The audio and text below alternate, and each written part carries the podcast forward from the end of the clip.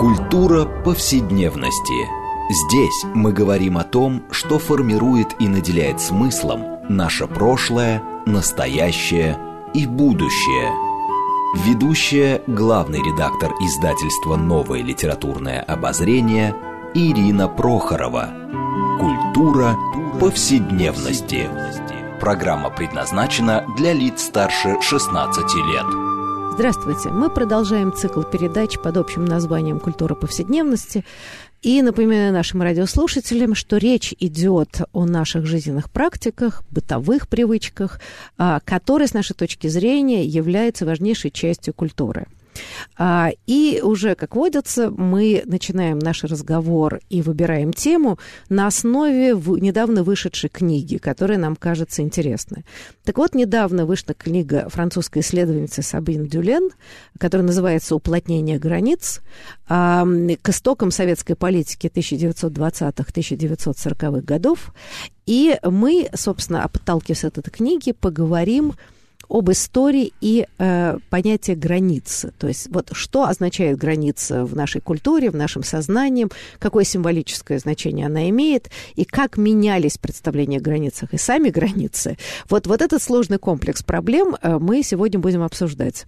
И, и у нас в гостях сегодня а, а, Олег Будницкий, доктор исторических наук, профессор а, а, нау, э, Высшей школы экономики. Здравствуйте. Здравствуйте. А, и второй наш гость Александр Дмитриев, кандидат исторических наук, ведущий научный сотрудник, э, тоже Высшей школы экономики. Здравствуйте. Здравствуйте. Я Ирина Прохорова, главный редактор издательства «Новое литературное обозрение», ведущая программы. А, ну, в общем, на самом деле, может быть Э, какое-то буквально несколько слов о самой книжке Сабин Дюлин, которая, мне кажется, очень интересная разворот и тема. Это разговоры о Э, ну, собственно говоря, как складывается э, в России вот само понятие границ, э, как да, границы, которые охраняют неприкосновенность государства, какие с этим образы складываются, а, об образе пограничника, и очень многих таких важных и культурных, и психологических, и политических аспектов идеи границы. Ну, я не знаю, кто бы хотел, может быть, начать, да, Олег, я бы э, обратилась к вам. Эм, вот, да, политол, политологи историки трактуют границу как э, место столкновения государств и потенциально опасное контактное поле. А, но на самом деле, если мы немножко посмотрим в историю, что вот эти непроницаемые границы, это, в общем, совсем недавнее явление. Это, собственно, скорее конец 18 начало 19 века, когда начинает складываться национальное государство. А, да, вот тут появляется идея вот этих границ, которые препятствуют свободному перемещению граждан. И чем дальше, тем больше эти границы становятся неприступными. А вот а наверное, я говорю, современному человеку, даже несмотря на шенгенские визы, трудно себе представить, что, скажем, там, в XVIII веке при всех проблемах значительно легче было передвигаться, во всяком случае, в европейском э, пространстве, чем, например, это было в XIX веке. Вот с вашей точки зрения, насколько, э, почему, почему, да, вот это вот такое резкое изменение ситуации происходит э, к XIX веку? Отчасти я сказала, да, это, но э, тем не менее, да, почему идея э, такой изоляции, да, изоляционизма возникает в XIX веке при развитии, казалось бы, идей совершенно другого плана, при циркуляции идей, при, так сказать, да, э, взаимообогащении идей, а вот тут происходит такая странная история. Ну, идеи были разные вообще на самом деле, uh-huh. были идеи национального государства с соответствующими границами, и опять же, были враждебные государства, от которых нужно было чем-то отгородиться, а, пресечь э, проникновение вражеских агентов. А так, кроме того, ведь э, шел интенсивный торговый обмен, и было очень важно не допустить проникновения а, товаров, конкурирующих из другой страны. Контрабанды, как а позднее, э, Ну, и контрабанды. Позднее были вообще очень интересные вещи, когда была такая острая стадия, немножко уже позднее, это начало 20 века, и самый конец 19-го, э, острая торговая конкуренция между Англией и Германией, так что делали хитрые немцы. Они маркировали свою продукцию как английские товары, как произведенные в Англии. Так что э, всякое бывало э, в этих отношениях. И пожалуй, вот таможенная служба, таможенная пограничная, это, одно время это было это то, то же самое, Министерство финансов этим, Министерство финансов этим занимались, а, вот, пожалуй, э, этот мотив был одним из самых э, главных. Но Сабин Дюлента пишет вообще-то о другом, на самом деле, ну, не, не совсем о другом, но в значительной степени о другом. Она пишет о Советском Союзе, формировании советских границ. Это совершенно другая история. Она очень специфически, очень отдельная.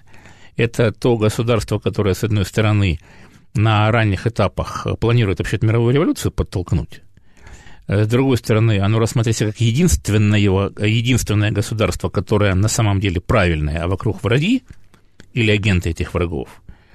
Ну и третий момент, э, вообще-то из-за границы нередко исходила настоящая, вполне реальная угроза.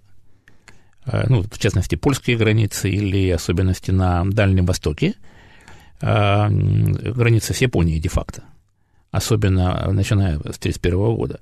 Это вполне себе реальные боестолкновения, и там те территории, которые в самом деле нужно было защищать любому государству, будь оно советское или не советское. Так что тут такой микс э, всего вместе. Э, ну, если говорить о книжке, которая вообще очень интересная, очень интересная и прекрасно переведена, кстати говоря. А, первое, что, на что я обратил внимание, о, ну как хорошо вообще читается, не так легко это сделать. А потом увидел, что это а, Эмилия Кустова, а, доцент вообще-то Страсбургского университета, у которой родной язык русский французский, наверное, не менее родной, и не первую книжку, которую я переводит, и вообще понимает, о чем пишет, и прекрасно разбирается в в двух этих языках. И перевод просто замечательный. Очень, очень э, понравился, очень правильные термины и очень тонкое понимание всяких нюансов. И это отдельное достоинство этой книги. И э, Сабин ведь пишет и о э, других еще вещах, э, о, о быте этих пограничных зон, о сохраняющейся контрабанде, о том, как а советские пограничники, особенно на, в ранних 20-х, точно так же зарабатывают деньги на всяких трансграничных делах, как в свое время пограничники а, жандармские службы царской России, и никакого отличия в этом нет и как потом это меняется, и это, Святые так традиции, это они сохраняются. Конечно. Слушайте, ну я хочу сказать, что как раз в книжке она очень хорошо показывает, да, вот эту проблему э, российской огромной территории, да, э, российской большой империи, потом советской империи, э, и э, она, у нее есть исторический заход, э, проблему еще императорской России, вот с этим бесконечным фронтиром, э, расширяющимися пространствами, mm-hmm. и эти тянущиеся тысячами километров границы каким-то образом mm-hmm. надо было охранять, что было довольно сложно. И что очень любопытно, она ведь показывает, что 20-е годы, да, вот вы правы, да, она говорит о том, что поскольку хотели мировой революции, границы были открыты, люди могли ездить, уезжать, приезжать, а, и потребовалось 15 лет, то есть до середины половины 30-х годов, чтобы границу, особенно западную границу, всячески закрыть на замок. Но, как она э, правильно пишет, и очень интересно, что большевики унаследовали это имперское одностороннее замкнутое на себя представление. Э, то есть, на самом деле, императорская Россия, особенно, скажем, Николаевская Россия, которая была абсолютно таким изоляционистским государством, э, вот эта вот самая традиция потом была как-то творчески апроприирована большевиками. Mm-hmm. Саша, а я хотела вас спросить, вот в связи, я не знаю, так сказать, у вас сфера интересов, она, наверное, не совсем может быть связанная с границами. А какой вам кажется наиболее интересные какие-то, да, вот смыслы и идеи в этой книжке, которые вам для ваших исследований mm-hmm. близки? А, оказалось, что даже если ты занимаешься историей науки, историей университетов, культуры, да, и вроде бы темой такой а, весьма субтильной, да, или возвышенной, а, ты тоже натыкаешься на эти самые границы, да, и если из николаевских времен мы можем вспомнить а, параллельные или такие зеркальные истории Пушкина, которого не выпускали, да, и Герцена, который провел изрядную часть своей жизни вне России, да, если проникал, то колоколом, да, то есть для XIX века это тоже была ситуация границ важна, то а, я наткнулся на тему границ в связи с а, творчеством человека, которого хорошо знают лингвисты и филологи, а именно Романа Якобсона. Оказывается, как открыли ученые, архивисты и Марина Сорокина, а, совсем молодой Роман Осипович Якобсон, вот в те годы, о которых пишет Сабин Дюлен, а, еще не успев, э, как Герцен в будущем, да, уехать в буржуазную Чехословакию, как тогда говорили, он а, буквально в 18-20 году выступал как эксперт э, наркомат иностранных дел по разграничению границ. Сначала это была а, РСФСР и Украина еще в 18 году, да, когда еще Советского Союза толком не было, а потом уже это были границы между а, Белоруссией, Литвой и РСФСР тоже на самое начало 2020 года. Вот и Роман Якобсон, оказывается, выступал как эксперт, писал заключение, и а, темы, которые раньше интересовали, на каком языке говорит та или иная деревня, да, и то, что было интересно каким-то очкарикам, ученым, он там описывал, как э, его тоже приняли за немецкого шпиона в годы Первой мировой войны, когда он эти говоры изучал и так далее.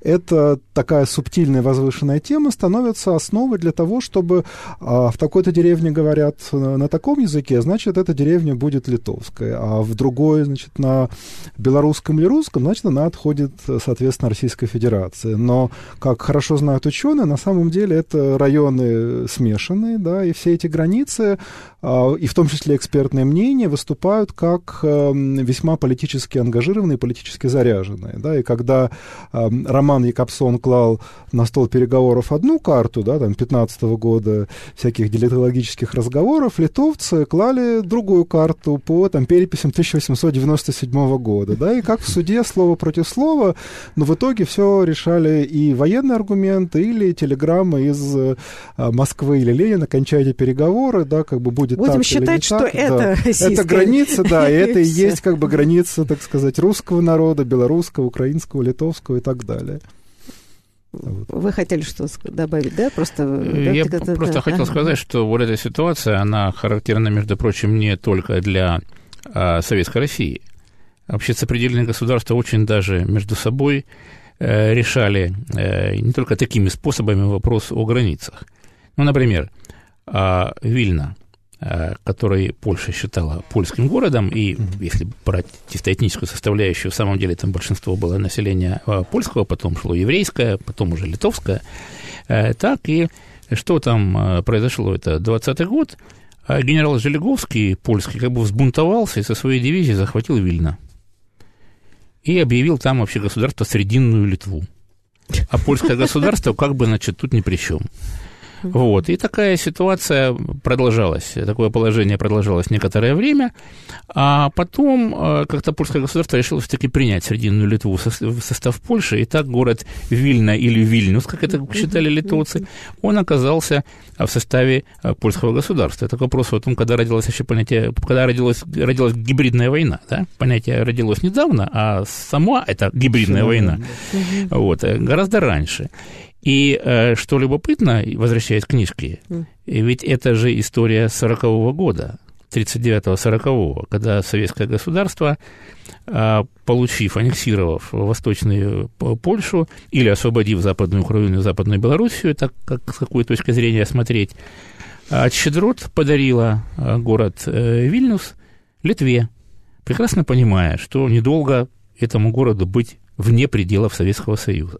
Но в 1940 году уже вместе с Литвой Вильнюс оказался в составе границ э, Советского Союза, так что история такая очень, э, я бы сказал, это как слоеный пирог как слоеный пирог, и можно привести еще много таких сюжетов. То есть э, имперская, советская и российская, да, все время идет через э, Да, да, да. Но я говорю, что это в значительной степени европ... общеевропейское явление, ведь распались империи. Одна Австро-Венгрия, чего стоил ее распад? Да, особенно для Венгрии, от э, которой отрезали Трансильванию, Словакию и так далее, Словакия, в которой был миллион венгров, или Трансильвания, где во многих регионах в большинстве живут венгры, а не румыны.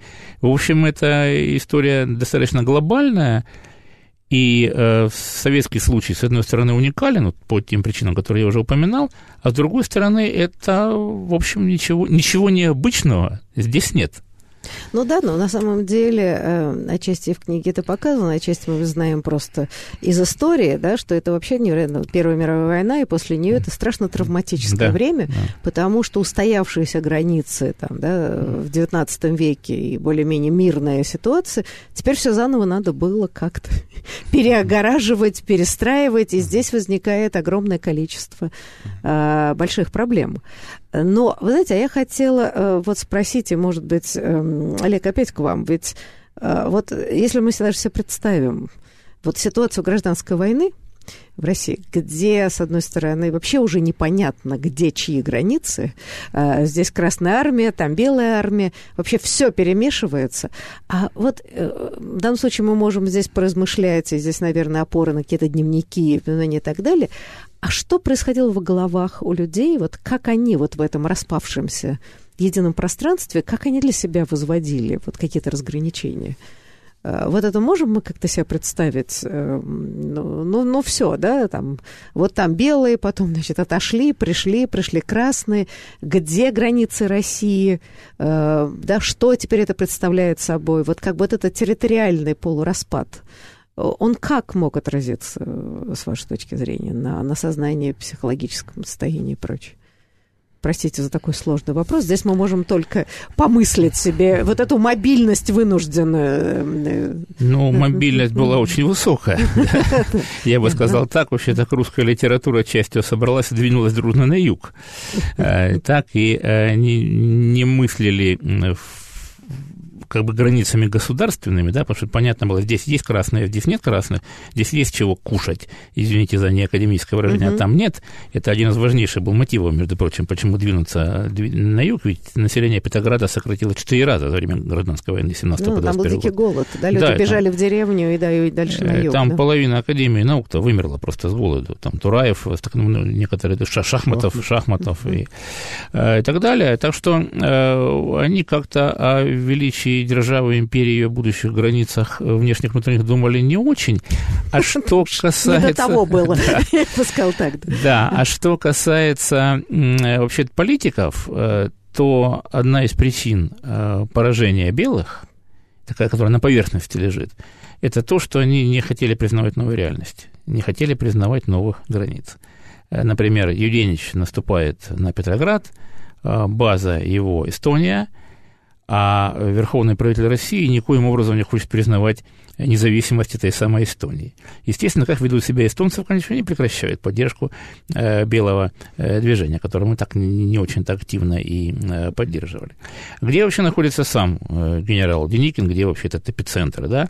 Это Северный Кавказ, э, Дон, Кубань, это не только народы Северного Кавказа, которые хотят э, независимости, а это ведь и казаки, которые хотят собственной государственности, да?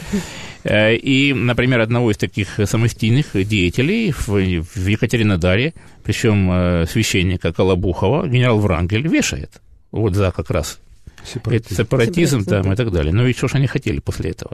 Победить в гражданской войне? Mm. Так, так что это э, такая вот история, когда эти, эти имперские синдромы, а они неожиданно, просто ожидаемо, они оказываются смертельно опасны для тех людей, которые хотят победить.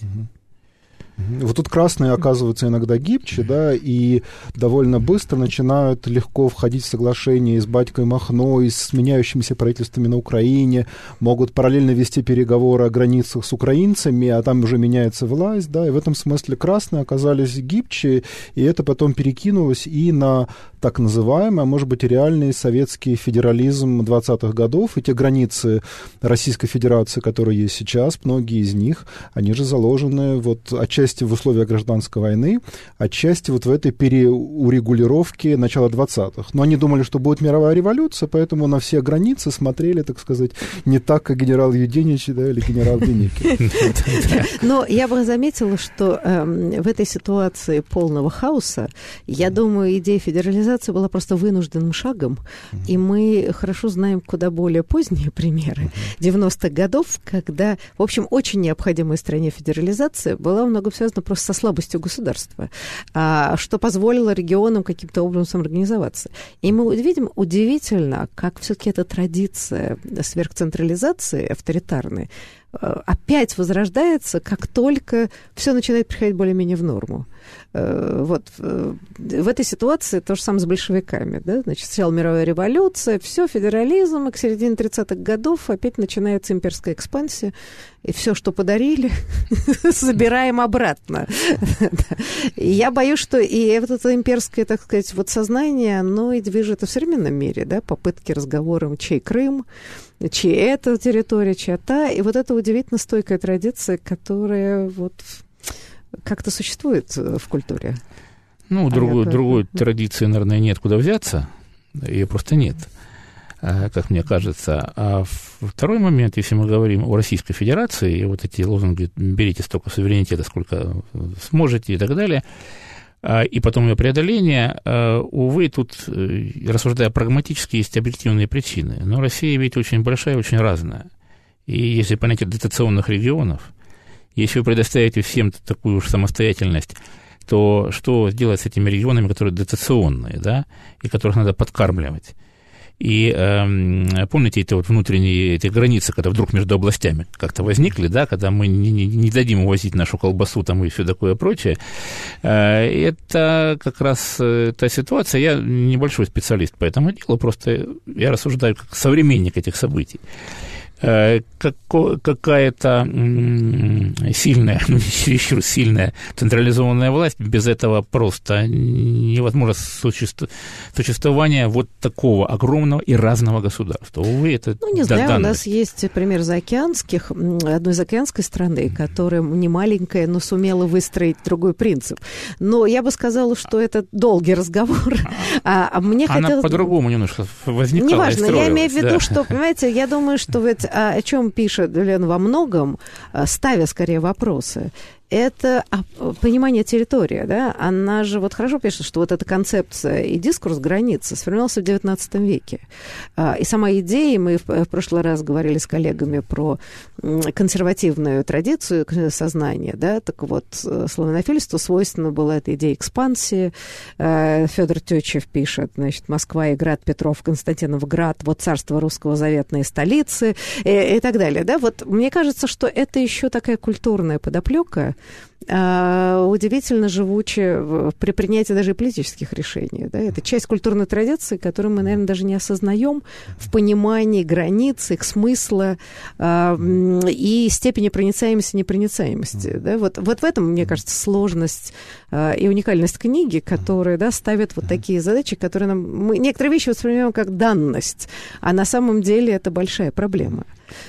Ну, мне кажется, заслуга книги в том, что автор очень хорошо удерживает, э, так сказать, в голове и представляет читателю разные регистры понятия границы, да, от вот такой ментальной и культурной, она очень правильно и хорошо переходит в плоскость э, там, политических и дипломатических решений, да, географов, у которых все это лежит на столе, но и самое главное, это особенное достоинство книги, которое можно было извлечь по архивам, в том числе региональным, и автор это сделала, это повседневная жизнь людей возле границы. Да? То есть то, что она показывает, особенно в 20-е годы после этого великого передела, даже вроде бы когда вот эти новые границы советские или РСФСРные как-то устоялись, а началась жизнь приграничных регионов, с одной стороны с контролем, а с другой с уже прозвучавшим словом контрабанда. Да?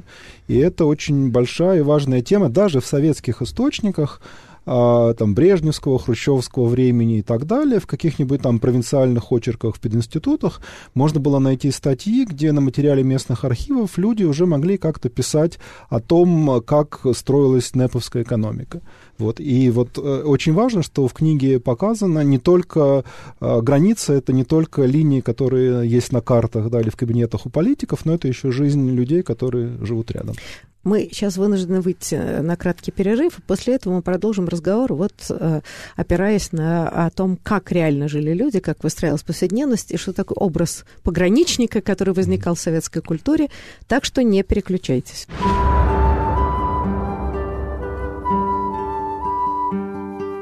Здесь мы говорим о том, что формирует и наделяет смыслом наше прошлое, настоящее и будущее. Культура повседневности. Мы продолжаем нашу программу «Культура повседневности» и напомню радиослушателям, которые подключились позже, что мы говорим об истории и понятии границы в русской культуре, опираясь на книгу, на, фран, на книгу французской исследовательницы Сабин Дюлен э, «Уплотнение границ к истокам советской политики 1920-40-х годов». И напомню, что мы беседуем с двумя нашими гостями. Это, прежде всего, Олег Будницкий, доктор исторических наук и профессор Высшей школы экономики, и второй наш гость Александр Дмитриев, кандидат исторических наук, ведущий научный сотрудник, тоже Высшей школы экономики. И я, Ирина Прохорова, главный редактор издательства «Новое литературное обозрение», ведущая программы.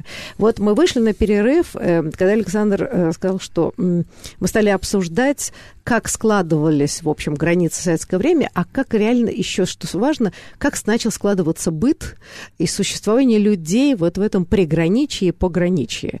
А, но ведь важный еще момент, эм, о чем много писалось в книге, э, что эти зыбкости этих границ долгое время была связана с тем, что, ну вот то, что мы обсуждали, они были довольно произвольно проведены. Иногда через поселок. Через поселок, да, и вот очень долгое время соседи, друзья, какие-то деловые связи, очень долго существовали, э, препятствуя вот такому, да, очень жесткому разделению и так далее. Но это все-таки в итоге произошло. Так вот, э, Надя Александровна, начали разговор о специфики существования в приграничной территории, особенно, особенно кстати говоря, западные. Да? А, а вот, строго говоря, интересно, а что происходило вот на этих бескрайних восточных границах? Э, которые сложнее было контролировать, и э, да, они были совершенно бескрайние, действительно, 10 тысяч там, километров и так далее. Эм, э, Олег, а вот что там происходило? Ну, а там происходили вообще-то локальные войны или локальные боестолкновения, если говорить. Это, ну, там, конечно, была и контрабанда, там были набеги разбойников, хунхузов, в прямом смысле слова разбойников, которые с китайской стороны э, приходили. Надо понимать, что в Китае, в Маньчжурии в особенности, была э, мощная, я бы так сказал, э, русская миграция, причем военная в значительной степени. Это что там было в достаточной степени тревожно. Там была Монголия, которую так немножко к социализму повели старшие братья из России. А, и потом, а, это особенно важно, с 1931 года там появились японцы, появились японцы, которые а, вообще-то де-факто оккупировали Маньчжурию, создали там это Маньчжоуго, марионеточное государство, оно с 1937 года просто начали уже оккупацию Китая, и это реальная угроза, это совершенно реальная угроза, реальная опасность, и э, две локальные э, войны. Ну, одна, собственно говоря, у нашей границ, это озеро Хасан. Да, да. Это озеро Хасан. Э, это чрезвычайно вообще интересная, грустная история. И, между прочим, вот э, падение, а потом просто убийство, потому что его там не, не довели до суда и расстрела, просто он умер от побоев, пыток и прочего. Маршал, маршала Блюхера начинается там. Он был человек более осторожный, чем некоторые лихие ребята. И э, он считал, что и все-таки и провоцировать японцев тоже не надо. И когда там э, появились э, некоторые московские значит, он, он сказал, что там мы тоже что-то там не туда зашли. Он был очень сильно осужден за это, сначала на словах, а потом был арестован. И э, так или иначе, но эти бои за сопки, за озерное и даже вылетело из головы, вот августовские э, бои 1938 года, это была такая вот локальная война с довольно обширным э, применением там артиллерии, э, и, в общем, первая проба прелюдия Второй мировой войны. Да, да, да, это один из, один из звоночков, да. Но потом был Халхингол, уже там более масштабные бои в Монголии. Но как бы Монголия это считалось вот наше, наше приграничье по существу. И э, вот эти э, сражения, они э, дали Советскому Союзу, это известный факт, э, возможность, и японцам показали, что тут как-то сложно э, воевать э, с русскими, советскими. И в апреле 1941 года а, в СССР Япония подписывает договор о нейтралитете. Что Япония, кстати, соблюдала. Япония соблюдала, да, на совершенно самом деле, верно, да. да. Советский Союз тоже соблюдал, причем до такой степени, что если американские летчики, отбомбившись по Японии, каким-то не могли вернуться, садились на территорию Советского Союза, то их интернировали интернировали вместе с самолетами, и американцы, кстати, с пониманием к этому относились, потому что осознавали, что Советскому Союзу как-то не потянуть второй фронт на Востоке. Э, ну, конечно, по соглашениям должны были эти самолеты быть уничтожены, но, конечно, никто их не уничтожал. Все Раз... прибрали к рукам. Разбирали, разбирали. Ну, это замечательная вообще история. Наш первый этот бомбардировщик, который мог там долететь до берегов Америки, ту э, 2 или Ту-4, не помню угу. номер. Э, это же э, американская это летающая крепость, которую собрали в точности как вообще это было, и назвали. Причем Туполь о том, что ты предлагал усовершенствовать, ему сказали, что не надо, не до товарищ. И так сойдет. Там был такой забавный эпизод, то ли действительный, то ли легендарный, уж так вот я скажу, да, во всяком случае, это в разных источниках мелькает. Э, там э, были, были какие проблемы. Э, во-первых, там же дюймы, а у нас сантиметры, Сантиметр. поэтому там было тяжело с этими болтами, но как-то там сделали. На приборной доске дырка. Ну, что дыр, никакой функции она не несет. Ну, дырку-то можно заделать? Нет, вот у них дырка, пускай будет дырка. Что выяснилось, это была дырка, куда банки для напитков вставляли. На всякий случай оставили, а вдруг, а вдруг это необходимо для летных качеств. На всякий случай оставили, да. Так что это вот в каком-то смысле это тоже вот э, история границы, да, значит. Да, ну, конечно. Но порой граница становилась и предметом уже, так сказать, прямых военных столкновений и аппетитов одного государства по отношению к другому. Имеется в виду советско-финская война, конечно, 39-40 год, да, это безопасность Ленинграда и а, та граница, которая была унаследована еще от Российской империи Великого княжества Финляндского, да, граница, значит, 17-18 года, она, так сказать, э, Советский Союз не устраивала, да, и это та история, из которой, собственно, и родилась потом столкновение уже, которое тоже стало прологом к Великой Отечественной войне. Да. Ну, а, кстати говоря, я не очень помню, что э, вся история с это передвиж... передвиганием э, финской границы, э, но ведь финны не провоцировали эту ситуацию. Это была инициатива Советского Союза отодвинуть границу. Ну, конечно. Это да. вот, вот, да, собственно, пакт Молотова-Риббентропа, когда начинается, извините, аннексия по части Польши. И это была, так сказать, я так понимаю, импровизация сталинского руководства заодно и отодвинуть. Я просто вот подробности, честно говоря, не помню этой истории. Ну, это не, это не импровизация. А, во-первых, это было по пакту, в общем, отнесено к так, сфере интересов Советского Союза, так что никакой неожиданности здесь э, не было. Ну, для Германии, во всяком случае. И это была давняя задумка. А, так, и понятно, что это инцидент у поселка Майнила, когда якобы финны обстреляли советский пограничный пункт, ну, можете себе представить, да, э, Финляндия, которая атакует Советский Союз. Э, как Сталин сказал на 17-м э, съезде ВКПБ, что это 1934 год, что у нас вообще население страны э, каждую пятилетку перерастает на целую Финляндию. Перерастает на целую Финляндию. Э, то есть 3 миллиона там населения, несколько танков, несколько самолетов и, в общем, в таком духе. Э, понятно, что это была не финская инициатива. Что здесь, кстати, проявилось? Вот поразительное в то время не понимания товарища Сталина, э, что такое война, даже локальная. В его представлении и представлении товарища Ворошилова э, с финнами можно было справиться силами одного Ленинградского военного округа. Оказалось, что это далеко не так. И пришлось, э, в общем, подключать серьезные уже силы, и вообще эта локальная война, она стоила Советскому Союзу очень дорого – в несколько раз больше потеряли, э, чем финны э, ну, да. военнослужащих это даже и всего есть воспоминания об этом. Да. Э, более того, это очень сильно ударило по продовольственному снабжению, между прочим. Вот это вот эта история. Там, Почему? А торговали с финнами? Страны? Нет, не торговали с финнами, а. потому что это потребовало ресурсов, ресурсов, ресурсов, ресурсов и это, казалось бы, не небольшой конфликт, это ударило по снабжению крупных городов, Ленинграда, во всяком случае, точно. И тогда, кстати, возникло в итоге, то есть пытались же разыграть старый сценарий, да, значит, красных Карел, которые под руководством товарища Кусина просят, значит, принести революцию на да, да. Карельскую землю, и там существовала до 1956 года 16-я Советская Республика, да, и если бы чуть-чуть по-другому было бы дела в 1956 году, возможно, у нас над Ленинградом Карел, да, была да, бы Карело-финское как бы государство, республика. Создали, создали правительство, создали правительство. Э, советская, советская, финская, потом про него забыли. Вот. А, кстати... Но вот, в итоге войны вот эта буферная республика была. Вопрос об имперском синдроме. Сталин по этому случаю вспоминал Петра Великого. Ну, все как, вспоминали как Петра да, Великого, да, да, да. Это известно. Ну, и для Выборга, да, в этом да. смысле, так сказать, присоединение Выборга вот этих земель тоже было именем Петра, так сказать, санкционировано.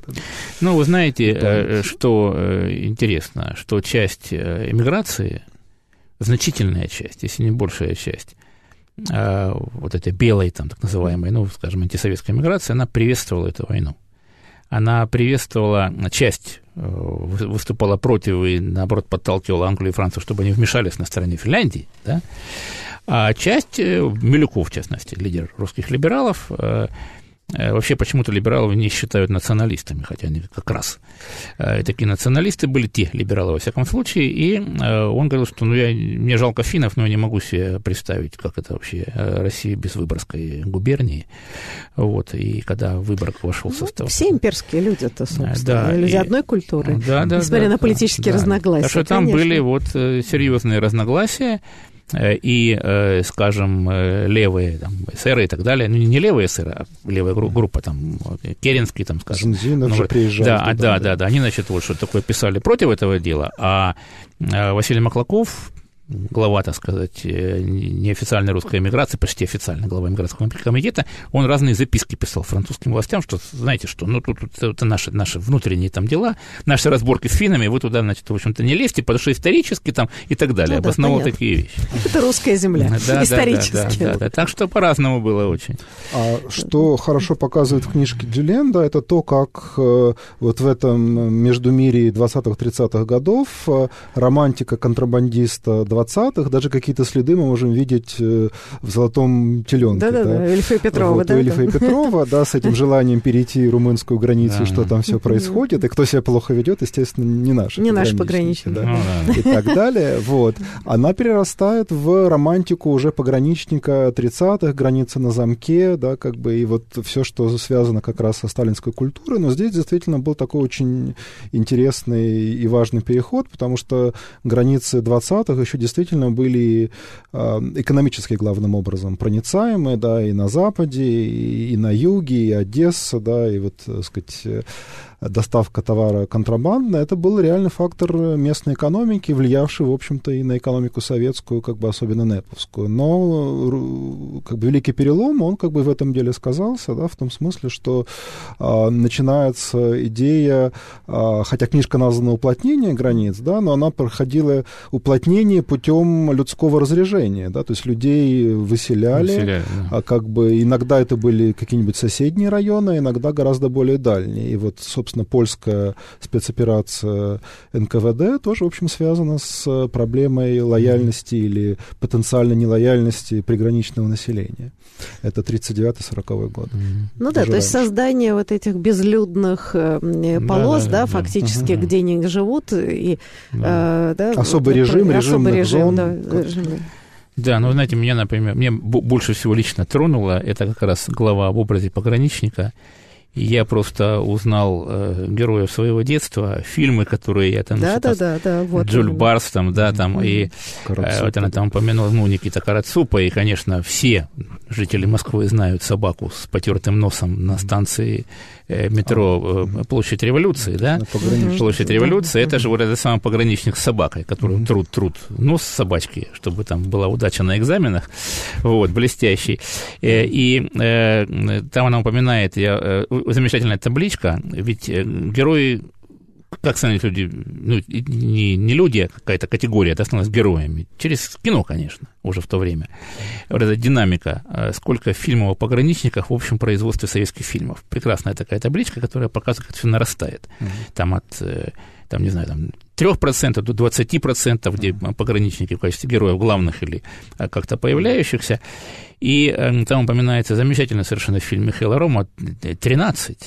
Ну, это просто такой э, вестерн, точнее, истерн, да, помните, это вот э, группа советских уже э, солдатиков, пограничников, которая возвращается, так сказать, на Большую Землю, уже демобилизованных, и тут злые силы, там, белые, басмаси, все вместе, они вот их окружили там, в этом оазисе, атакуют, им нужна вода, а те, значит, бьются, они там все практически погибают, и вот это вот, это просто такой, такая классика, классика жанра, это смотрится без отрыва. Это, я думаю, что сейчас, если посмотреть, это было бы здорово.